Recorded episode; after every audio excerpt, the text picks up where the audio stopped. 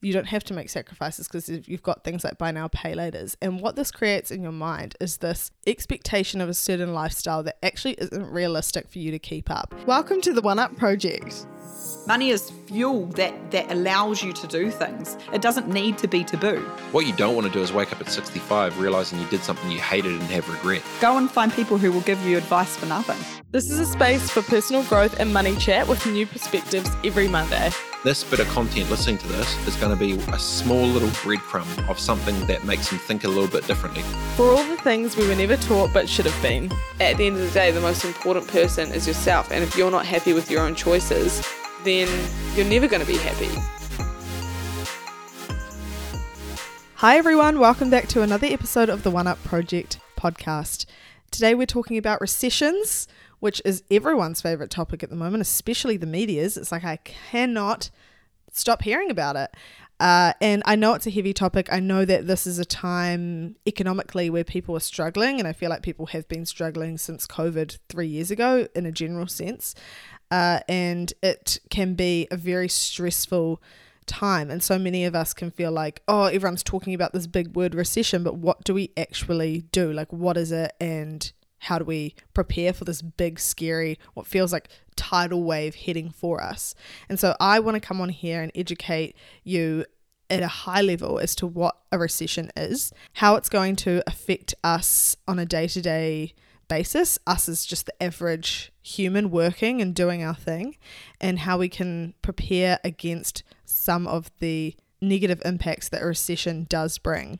If it's coming, I want us to use the time to embrace the power of planning and awareness so that we feel prepared because planning in finance is so underrated, such an underrated power that people can use to bring a lot more stability to their life, even if the external things are in no way secure or stable. So let's talk about what a recession is and what it means in the context of our everyday lives. All a recession is, is a time where economic activity declines. So, what does this mean? This is where people are spending less money, they're doing less things. Just think less, less, less. The trend is going down. So, how can this affect us day to day? Well, if less people are spending, businesses make less money, they can hire less people, unemployment might rise. And so we see more redundancies or reduced hours, which means less disposable income for us. And this is like a cycle that keeps going until you get into this recession, which in professional speak is two consecutive quarters of negative growth, I think is the term, but do not hold me to that. So the main things we're dealing with in this situation is less disposable income and or higher expenses. The good thing about a recession if anything, is that we know they are temporary. We know they don't last. We know they've happened before and we've come out of them. So we're aware that it is possible to get through them unscathed and potentially find opportunity within them as well. There's room and opportunity for new things to begin and be created. And if that's something you want to look for, then you can find opportunities within the mess. You can invest in things while they're at a low. You can do all sorts. So, as I said before, the main things we're dealing with is less disposable income and or higher expenses. I want to go through both of these things and talk about how we can overcome them or use our existing resources to feel prepared and plan for these things happening. So the first one, less disposable income. As we said, possibly as a result of being made redundant, of having reduced hours, of things being more expensive, rent going up, mortgage going up, all of those kinds of things. When this happens, or when you anticipate this is going to happen, or when you want to feel prepared, the first thing I would go and do is reassess our budget, adjust our income to fit this and see where we're sitting. If you're wanting to prepare, adjusting your income early, so before any of this happens. See what life would be like on this reduced spending, on this type of lifestyle. What adjustments can you make? Just have a look and dealing with your finances or reflecting on your money, your financial situation is so hard. I've described it as like a bell curve before where you're just struggling on the uphill. It takes so much of your energy to get to the top and you're struggling, struggling, struggling. You don't want to do it, you don't want to face it. And then you get to the top and you hit this like stable point. And then after that, things become easier. So when you check your budget, it's so hard to get around to doing that because you're procrastinating and you are scared to see what is involved. But once you actually look at it and assess the situation, things become so much easier. Exposing yourself is scary, it's hard, it's revealing, but it will change so much for you. It will be a huge tool to you actually feeling prepared, secure, and stable in what are very unstable times. So, just assessing is the first thing I would go and do. Can we reduce expenses if we adjust levels of expenses like cutting out our Netflix membership or cutting out our dinners that we have every week? What kind of adjustment does that create in your lifestyle? And look, I'm not saying if you're made redundant that cutting out your Netflix subscription is going to help enormously. Of course, you know, these are such small things, but it's about adjusting levels overall and small changes can create big impact. So having a look at everything and just really reassessing what are our priorities.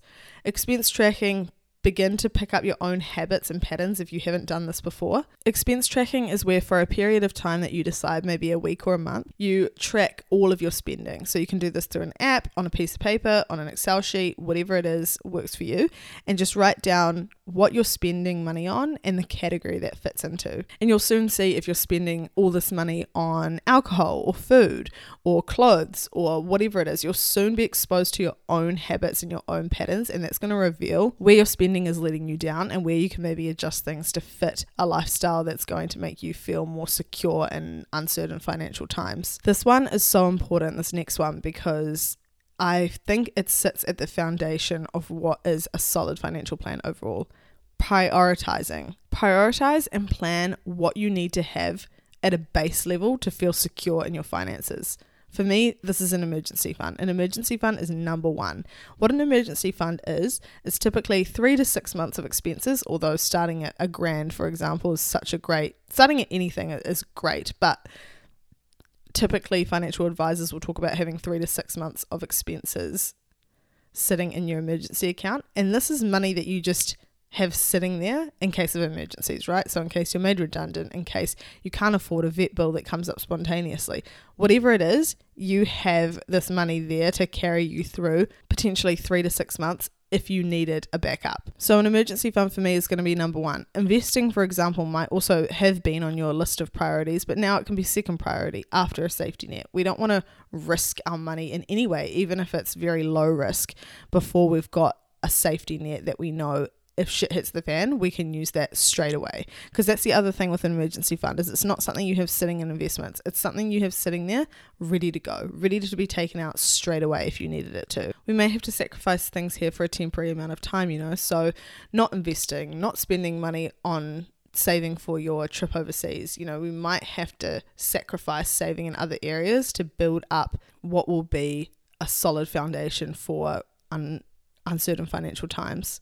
The next thing to prioritize paying off any debt. Stop using Afterpay or Buy Now Pay Laters. Get rid of any debt you can, especially interest bearing, because interest rates are going to go up. So if you can't make your payments, you're going to be paying more than you were before on your debt potentially. And also, it's not going to contribute to your peace of mind at all having debt when you're struggling to pay the bills, for example, or struggling to find a new job or whatever it is. Prioritize paying off any debt. I would probably even prioritize that before setting up an emergency fund, but I know some financial advisors think no, better to have just a small emergency fund first before you go and prioritize paying off debt. But it's up to you what is going to make you feel more at peace. Maybe actually no, an emergency fund first is good.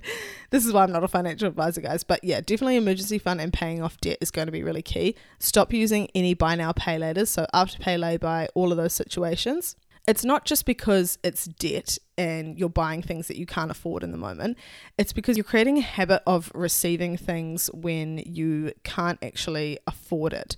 So it's the habit that you're building, the pattern that you can just get anything when you want you don't have to make sacrifices because you've got things like buy now, pay laters. And what this creates in your mind is this expectation of a certain lifestyle that actually isn't realistic for you to keep up. And then you start falling into these keeping up with the Joneses mindsets where you think, I can just buy that on Afterpay, I can just do that. And it becomes this easy thing like, I can just use buy now, pay later to buy that, it's fine. The way a financial advisor once put it to me was like, Would you take out a credit card to buy a pair of jeans? You just never would. So why would you do that with buy now, pay laters? It makes no sense. You're taking out debt for a material item. Prioritize what you need, and I can pretty much assure you that usually with buy now, pay laters, you're not buying things that you actually need. With less disposable income, might come an opportunity to increase your income in some ways if you have more hours. So, diversifying your income streams in general might be a good idea because with redundancies happening, you just never know. Or if you want to diversify while you're already in what you think is a stable job just to be safe, then that's always key too. Freelancers or co- contractors naturally have this with a range of clients, but if you're working in one job as an employee, then maybe you want to think about doing some work freelance on the side for another company or picking up some kind of lucrative side hustle. I've got a whole episode on side hustles like flipping or doing things like that. Being creative with the way you can diversify your income, reaching out to your existing network, just thinking about the ways that you could pick up something or establish relationships with people so that if you did need something, you have someone you can reach out to. So, moving on to what happens if our expenses have in- increased. So, a lot of the same rules apply, you know, looking at your budget, reassessing what your situation is like with those increased expenses. Bumping your grocery bill up $50 and seeing how that changes where you can move things around. Seeing your budget as this moving fluid thing will also make it a lot less stressful because with one thing increasing, you can decrease another thing and so on. So make it something that is fluid and constantly moving and you're constantly checking in on it and building that habit as I was talking about before. I think a good way to approach this initially when looking at your budget as well is prioritizing which expenses mean the most to you. So if you've got Netflix, Spotify, entertainment for your with your friends, uh, whatever it is, like travel budget, anything outlined in stuff that's important to you, prioritize what they mean to you in your life so that you don't have to get rid of everything. So you can still have the most important things because maybe you had a list of five and now you can only do two, but you've got a clear prioritization list. So for example, I might say to myself, well, my top priorities are getting my nails done and buying takeaway food once a week.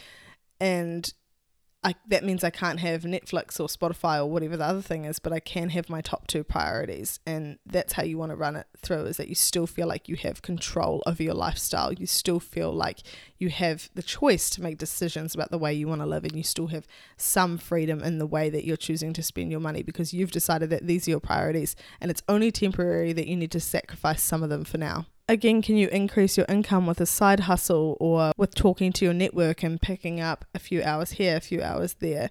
I think sometimes the issue with this is it can be quite what's the word like demoralizing? We feel embarrassed or shameful that we need extra hours or that things aren't working out for us or that we've made redundant. And i think it's a completely fair and valid way to feel and it can be so scary to reach out and be vulnerable in that way. Like hey like i'm asking for help. I need you in this moment can be a really vulnerable thing to go and ask someone about. And so i can understand that this wouldn't always be the easiest thing. And so working out how it's going to make you feel most comfortable is really important. Again expense tracking I have to hone in on this like 30 million times because I think that it's really, really, it creates instant change. That's the thing. You're going to see it and be like, holy shit, I'm spending so much money on this. I need to make a change. And you will almost instantly. And when you work that into your habits and you're checking in on yourself weekly or monthly or how, however often you do your expense tracking, you'll notice a change in your behavior.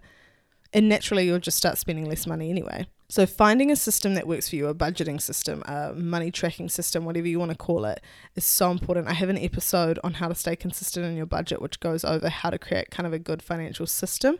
And I think this is so, so, so key to sticking to it. I also go over a few other things in regards to consistency in that episode that I think would be really valuable if you are a bit concerned as to how to actually run a budget in your life because so many of us just get paid and we put the money towards what we need to, and that's that. But within that, you leave so many gaps of spending and probably just inefficiencies that you're not even really seeing yourself. And if you clean those up, you would save a lot of money. Overall, planning is going to help you to reduce stress it's hard, it's stressful, it can take time, but it will be worth it in the long run. And if you think about your future self in a year, how much happier would you be if you just felt prepared and secure for if something were to happen? And if nothing happens, then you have that disposable income sitting there to use for something else. But if it does, you're prepared. As a first step, assess your budget. If you take nothing else away from this, episode, just look at your current incomings and outgoings. If you don't have a budget on a piece of paper, on one side, write